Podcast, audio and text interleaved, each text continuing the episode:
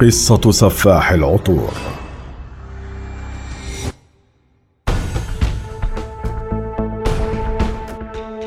هناك العديد من قصص السفاحين التي دونها التاريخ بين صفحاته.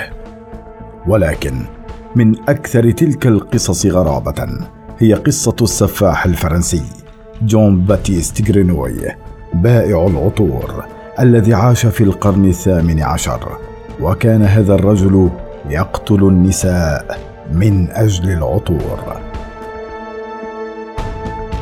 لن تختلف نشأة ذلك السفاح عن حياته كثيرا. فقد ولد جون باتيست جرينوي عام 1738 بسوق السمك لأم لم تكن ترغب في وليدها.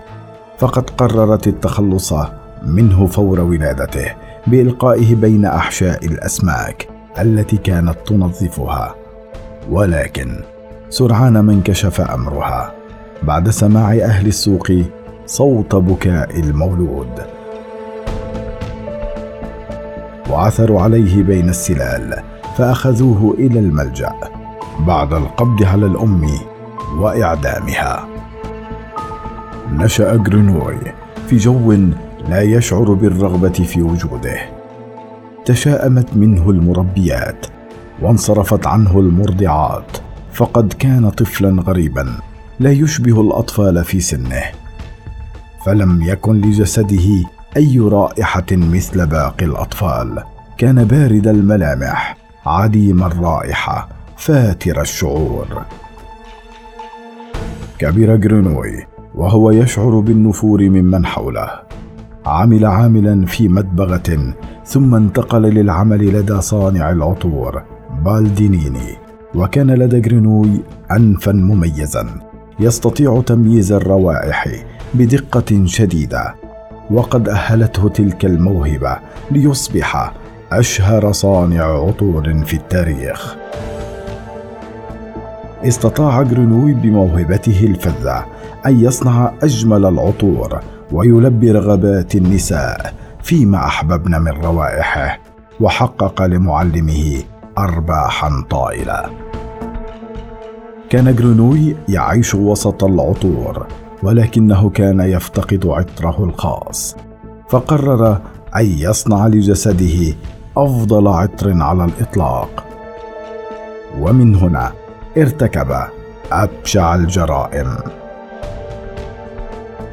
وقع جرينوي في حب بائعة البرقوق التي كان يشع جسدها رائحة مميزة.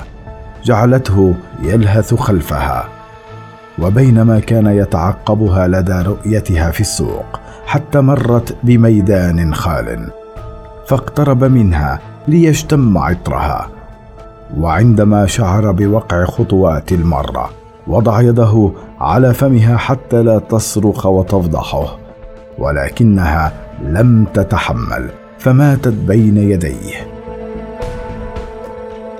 صار جرينوي يبحث في كل النساء عن تلك المرأة وقرر أن يصنع رائحة جسدها التي ظلت عالقة بذهنه من أجمل أجساد النساء.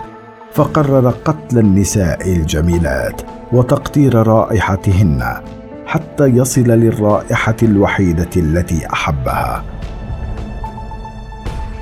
ولهذا ترك العمل لدى بالدينيني واستقل بعمله الخاص. لجأ جرونوي إلى فكرة شيطانية تمكنه من استخلاص الروائح من أجساد النساء فكان يقتل الضحية ويغطيها بطبقة من الدهن الحيواني ثم يلفها بإحكام بقطعة من الثوب السميك ويتركها بعض الوقت ثم يخشط طبقة الدهن التي غطى بها الجثة ويقوم بتقطيره حتى يتمكن من استخراج الرائحة التي علقت به وحفظها في زجاجة صغيرة.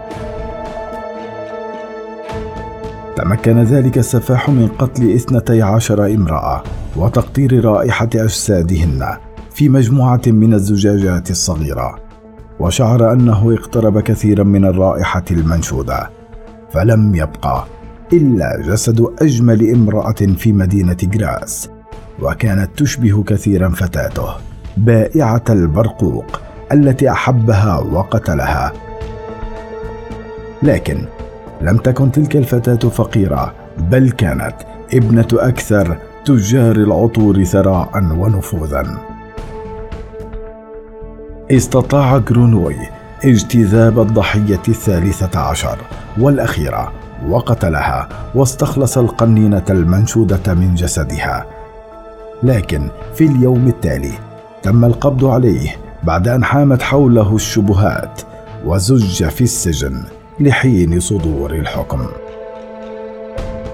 وقت تنفيذ العقوبة لم يكتر السفاح العطور جون باتيست جرينوي بالموت بل نظر بهدوء إلى الجماهير المحتشدة وأخرج قنينة صغيرة بها سائل أحمر اللون صب منها بضع نقاط صغيرة على منديل ولوح به متفاخرا ثم ألقاه ليسقط متهاديا فوق رؤوس الجماهير العريضة.